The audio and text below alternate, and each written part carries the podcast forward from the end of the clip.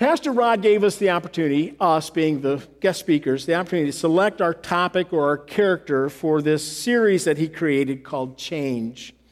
And we're looking at stories from the New Testament and from real life about uh, people who were changed because of their encounter with Jesus Christ, they, when they met Jesus Christ. And so, from the moment that he made, that aware, made me aware of that, Andrew, the disciple, popped up in my mind. I wanted to talk about Andrew. And so we're going to look at Andrew in this first chapter of John. And I want you to take your Bibles, if you have them, turn to the first chapter of John. I'm going to read to you some verses beginning with verse 35. The following day, John was again standing with two of his disciples. And as Jesus walked by, John looked at him and then declared, Look, there is the Lamb of God. Then John's two disciples turned and followed him. Jesus looked around and saw them following. What do you want? He said to them. They replied, Rabbi, which means teacher, where are you staying? Come and see, he said. It was about, the, it was about four o'clock in the afternoon when they, when they went with him to the place, and they stayed there the rest of the day. Andrew, Simon Peter's brother, was one of these men who had heard what John said and then followed Jesus. And the first thing Andrew did was to find his brother Simon and tell him, We have found the Messiah, which means the Christ. Then Andrew brought Simon to meet Jesus. And looking intently at Simon, Jesus said, You are Simon, the son of John, but you will be called Cephas, which means Peter. Well, let's, let's look at Andrew and let's talk about who Andrew is and so forth. All right, we're going to talk about his encounter with Christ and how that encounter uh, changed him this morning. We're told by pollsters who do these spiritual surveys uh, on spiritual matters that people generally have a hunger in their life. It's a spiritual hunger that they have. The, uh, the uh, Blaise Pascal said that it's a God shaped vacuum. It's in each of our lives. And so we spend a good part of our lives trying to fill that vacuum, trying to find the things that will fill that vacuum. And so every human being is really a seeker. There's not anyone in the human race that's not a seeker. And we just find different ways or we look at different approaches to fill that vacuum. For some people, it's material possessions. You know, they just have to have more stuff, more toys, uh, more things. For other people, it's financial gains. They just need to have more money. And the thing about that is that, with any of that stuff, is that once you start to acquire it, you need to have more you never find enough. For others, it, it's pleasure. They're always looking for something for, uh, for pleasure's sake. And still others, it may be for status or for achievements. But they have this vacuum that just they can't seem to fill it at all. And the problem behind that is that that complete satisfaction never occurs because that, that vacuum has been shaped by God and it needs to be filled by God. It needs something very specific, it needs something very spiritual to fill it. Well, last December, you know, come Wednesday, you'll probably be wishing that we had a December day because of all the heat and humidity. By the way, I'm from Michigan. I grew up in Michigan. And I spent 13 years in the South, and when I came back to Michigan, I came back saying I would never complain about humidity, okay? Because if you've never lived in the South, what we ha- call humidity here is really just a drop in the bucket, okay? Uh, I don't complain about it anymore, but we complain about it. You know, if it's not the wintertime, it's the summertime. You know, in April we were complaining we wanted the heat. Now we got the heat, we want the winter again, right? Well, maybe not all of winter, but we're on cooler temperatures. Back in December, it was Advent, and you were reading some scripture passages that, that, probably about Mary finding out that she was going to give birth to the Messiah. Well, in Luke's version of that story, she, he also tells a story of Elizabeth and Zechariah. Elizabeth was Mary's cousin. And, and they were too old really to have children, but an angel from the Lord came to them and said, You also are going to have a child. Now, you're not going to have a child like Mary's going to have a child, brought on by the Holy Spirit, but you're going to, and by God, but you're going to have a miracle baby too. And that child was also going to play a very important part as the forerunner of his cousin, Jesus. His name was John the Baptist. Now, prior to John the Baptist coming on the scene, there was this 400 year period between the end of the Old Testament, Malachi, and the beginning of the New Testament, uh, uh, Matthew. And we call that the, the intertestamental period, but sometimes we call it the silent years because it seemed as though God was silent during that time. And although God may have seemed silent, he was never inactive. Our God is never silent or, or he's never sleeping. You know, it's 24 7, 365. He's always there. So he was busy. He was moving greatly. He was preparing his people for the coming of his son. But we have very little indication or movement of God in, that's recorded uh, in the lives of people until John the Baptist arrives. And he shows up in the wilderness, and he's not like most people. First of all, he's wearing uh, skins made out of camel hair. All right, and then he is uh, he has with he eats a different kind of food. He was enjoying locusts and wild honey. Okay, when was the last time you had locusts and wild honey? Right. Well, none of us really would care for that, but he, that's what he would eat. Okay, and he came out with a particular message, and that created an interest in people. He sounded different than most other teachers and preachers of that time. He was a bit of a firebrand, we might say, in the way that he spoke. And he talked about the coming of a person who was going to change destiny. And so he spoke of the need for the people to be baptized in the Jewish sense of being baptized. That was for a cleansing, to repent of current sins and to be cleansed and start over again. So, for years before Christ, the Jews practiced baptism. They would baptize their Gentile proselytes, the people that wanted to convert from or become Jews who were Gentiles. And they would go through this cleansing ceremony of baptism. But John took the baptism and he applied it to the Jews themselves and said it wasn't just the Gentiles who needed cleansing as this other person was appearing. So John appears on the horizon out in the wilderness and he attracts disciples, those who follow him, those who wanted to sit at his feet and be his students. He was their teacher, they were his students. That, that is what disciple means. It literally means a learner, a student. And so these were people who wanted to spend time with John. Wanted to, they, they were with him as he was proclaiming in front of people, but they were also spending intimate time with him, learning more about what he was saying. And in John 1, we find John the Baptist making some references about Jesus. He was seeing Jesus in the distance. Jesus was probably listening in to what John was saying, and John was saying that here is the one who is the Lamb of God, okay, who takes away the sins of the world. He also said, He is the one who's going to baptize with the Spirit. I baptize you with water, John says, but He's going to baptize you with the Holy Spirit. He also referred to Jesus as the chosen one of God. So when we come to our text that we read this morning, beginning in verse 35, John is standing with two of his disciples, and Jesus happens to walk by, and he points out, and he says, There goes the Lamb of God. And one of those disciples was Andrew. Now, here's what we know about Andrew Andrew was from the town of Bethsaida that was on the northern coast of the Sea of Galilee. The Jordan River flows into the Sea of Galilee, and then at the south end, it flows out and goes to the Dead Sea. And if you Google Bethsaida, if you Google Bethsaida, don't go to Bethsaida, Mississippi, okay? Okay, that's the wrong Bethsaida.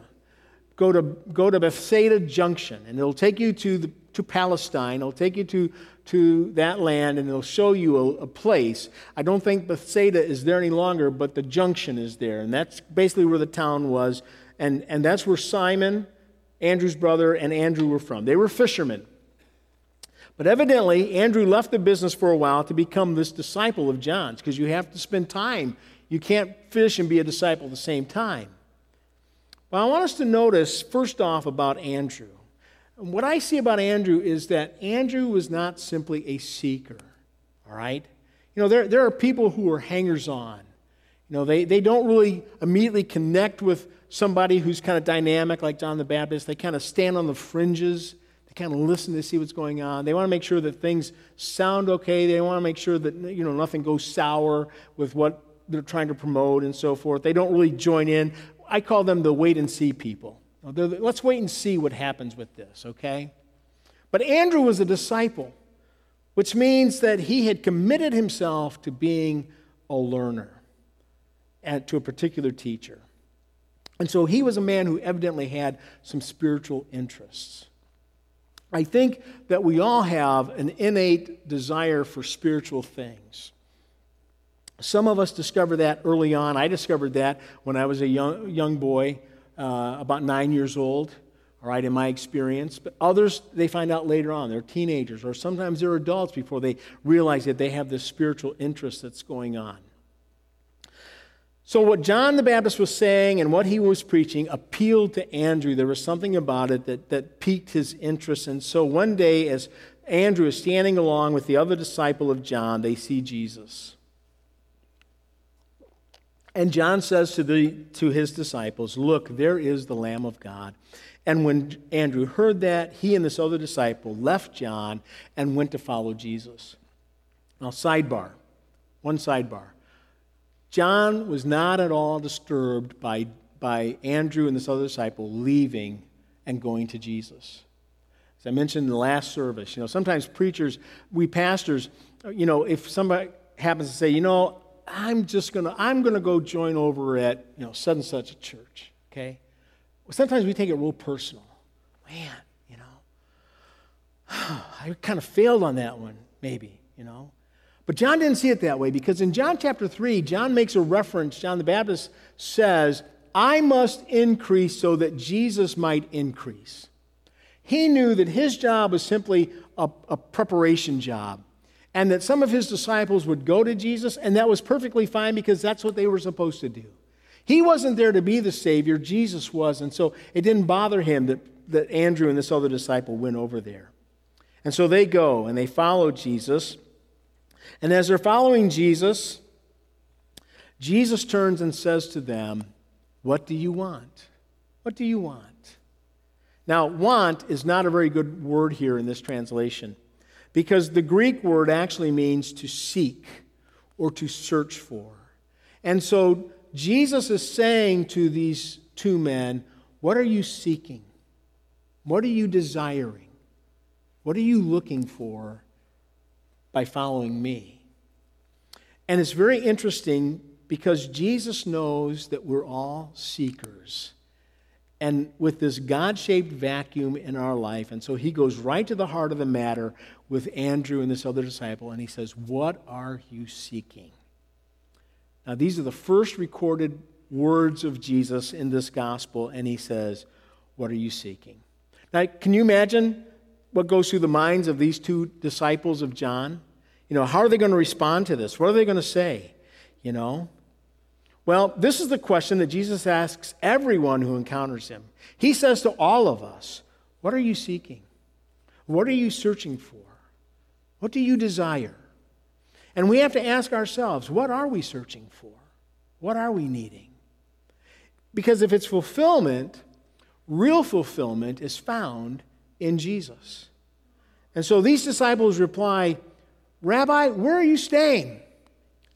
That sounds like a strange response to us, doesn't it?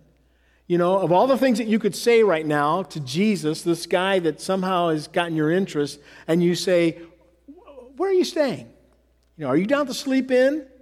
Where are you? You know, where are you at? Well, it, it, it follows a traditional procedure of that time of establishing a unique bond between a teacher and a student. Their question implies that these two men wanted to spend more time with Jesus than just being able to ask a few questions on the side of the road. They were serious.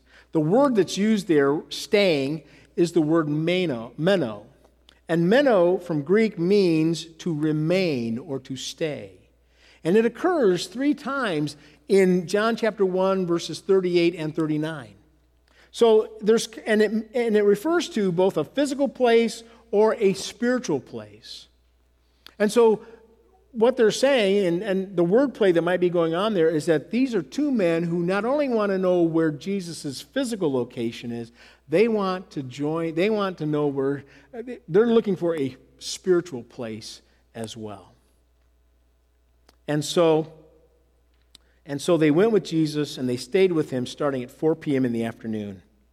Now, we soon learn that they end up remaining with Jesus for three years, right? They were with him for the rest of his ministry on the earth.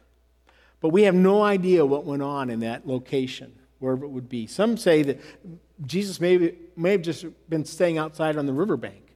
We don't really know. But in verse 39, there's this large gap of information. From 4 p.m. to the rest of the day, what did Jesus and Andrew and this other disciple talk about?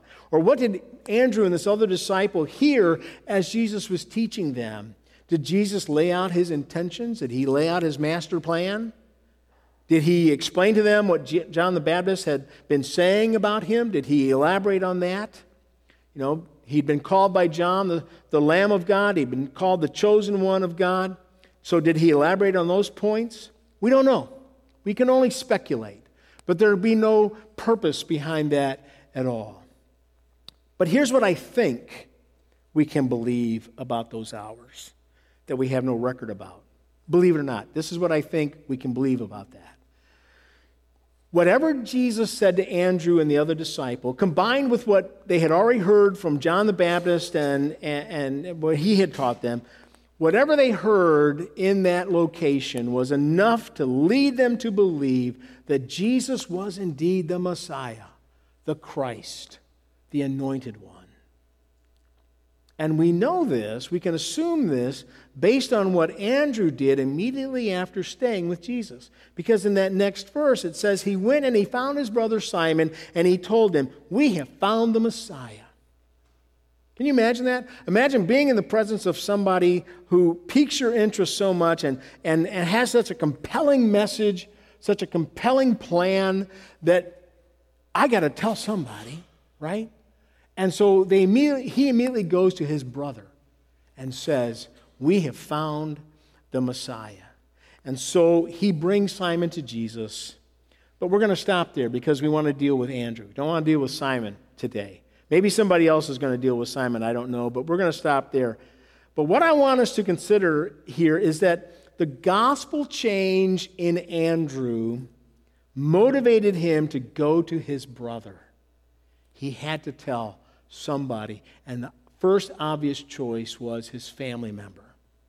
Now, we don't see a dramatic experience going on for Andrew.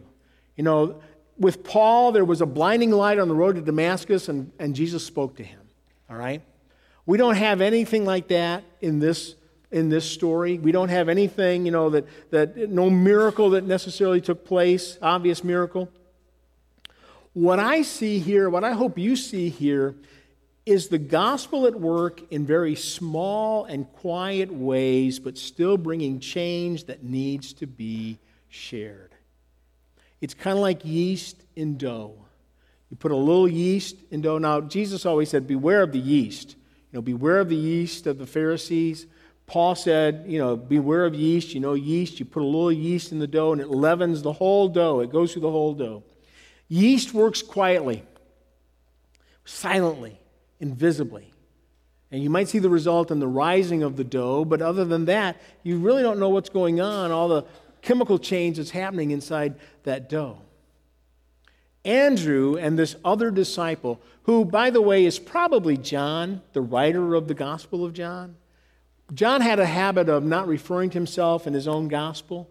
He would, he would refer to himself sometimes as the disciple whom Jesus loved but he wouldn't give reference to himself. So it could be that this second disciple with Andrew is probably more than likely John.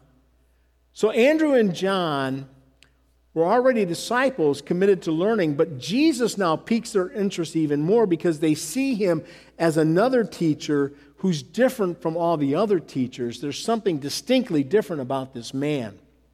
He teaches with authority, and so they decide to follow him.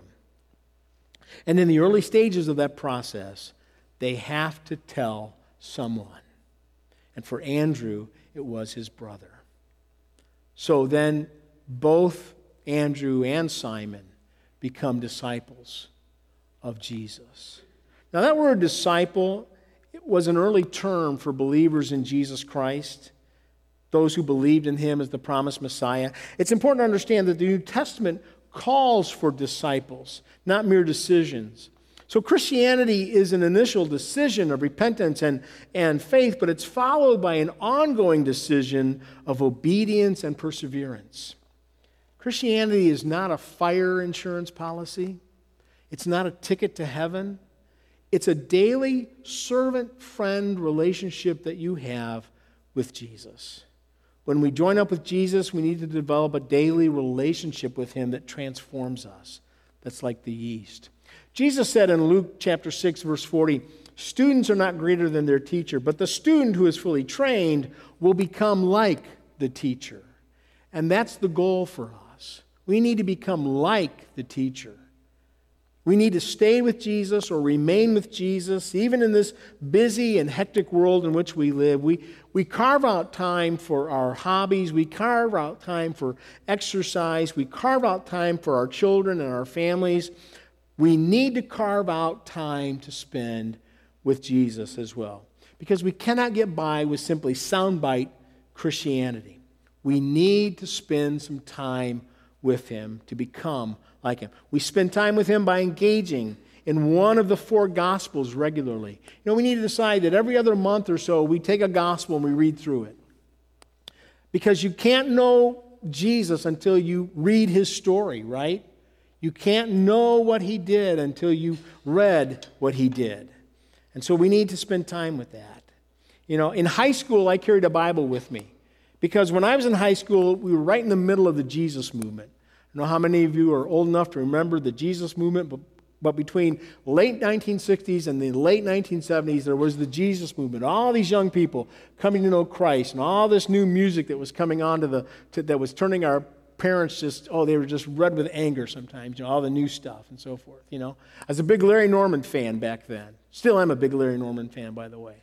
If you know larry norman he was like the father of, of the christian contemporary christian music movement. Well I carry this Bible with me. Okay? Today, we can carry the Bible this close to us, right?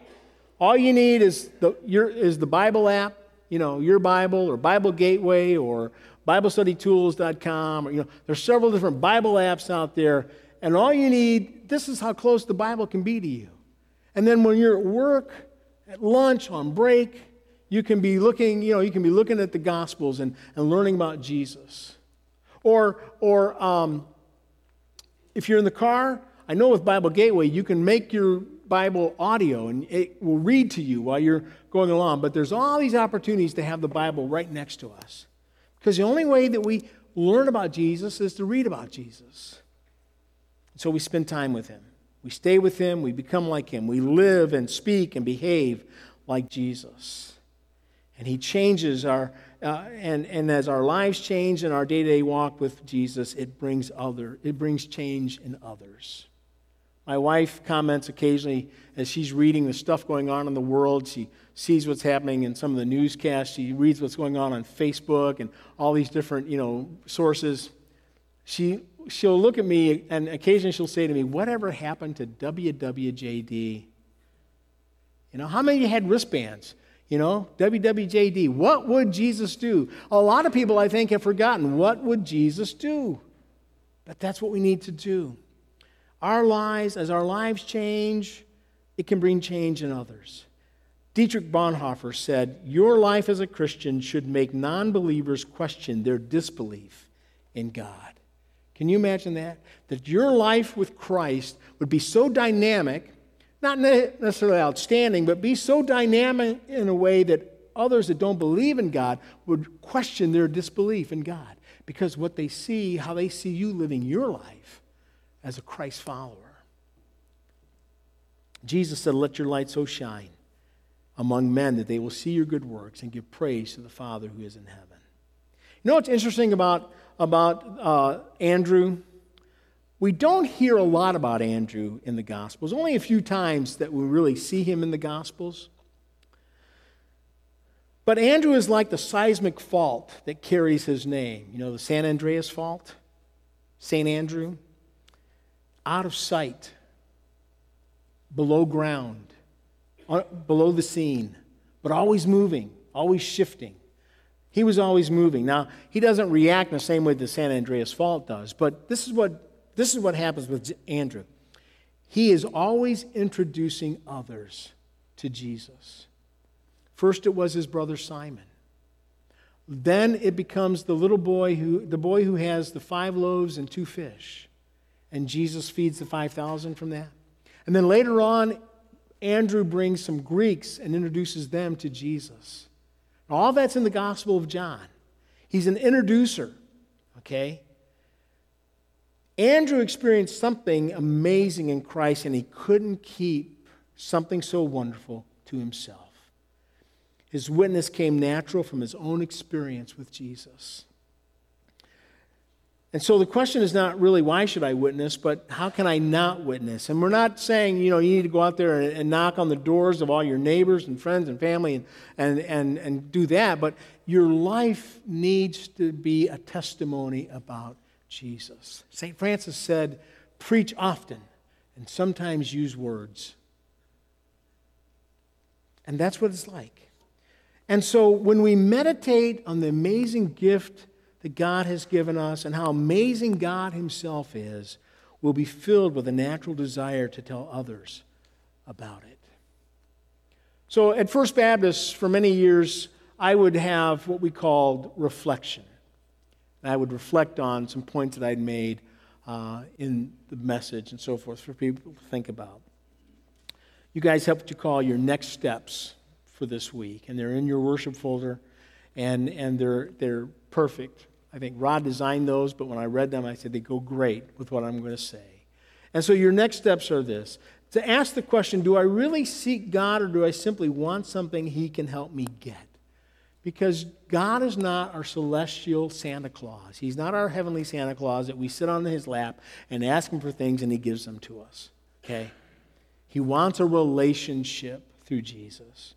So, then the second thing is when was the first time in my life I remember feeling drawn to follow after Jesus? And what was it about Jesus that first drew me to him? And then finally, and this is the one about let me introduce you. Who is it you need to introduce? Who is the person, the one person I am most eager and longing to take to introduce to Jesus Christ?